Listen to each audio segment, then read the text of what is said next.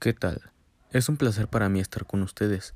Hoy miércoles 14 de abril les brindaré un análisis de cómo van encaminados hacia el arte, su historia, moda, distorsión y privación de espacios culturales. Se cuentan miles de historias en donde se involucra el ska y el reggae con un toque de originalidad y un mismo fin, no quedar en el olvido. Nuestro tema del día de hoy será mentes alternativas. En los orígenes de la música popular que se inició en Jamaica. El reggae es un estilo musical moderno jamaicano. Sus orígenes pueden encontrarse en el mento.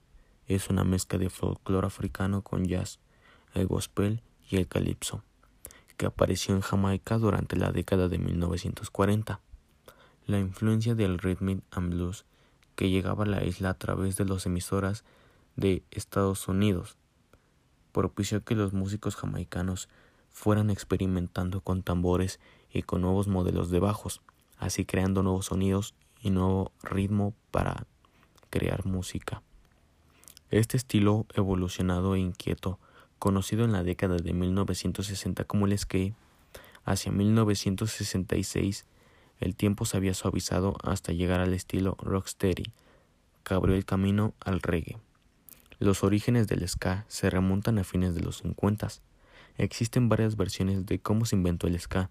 La más conocida es la que tiene Campbell, Prince Buster, como protagonista y cuenta que le pidió a su amigo Jerry, que sería guitarrista de los Skylades, que acentuara el tiempo, hecho que dio como resultado del famoso sonido de guitarra que todos conocemos. El autor de la palabra ska fue el bajista Claude Johnson, quien saludaba a todos sus amigos diciendo Hey Skabobi.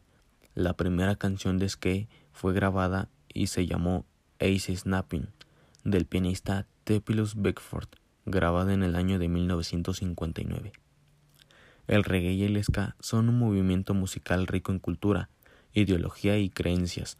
Están fundamentados en una filosofía religiosa, histórica, política y social aunque a veces se les critique de ausencia de contenido o propuestas, pero no se puede catalogar sin darse la oportunidad de escuchar sus creaciones.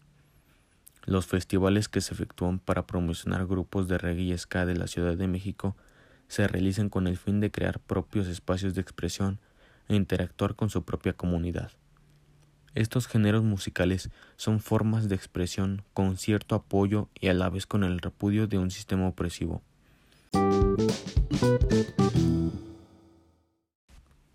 El reggae y el ska no son una moda o apariencia, son conciencia.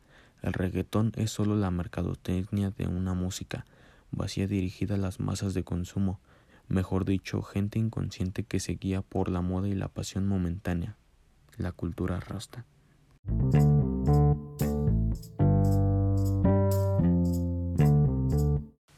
Espero les haya agradado nuestro análisis, mis queridos amigos pues tan solo es una muestra de que todavía sigue vivo este género musical. Los espero en otra ocasión, que pasen un rato agradable en compañía de sus seres queridos.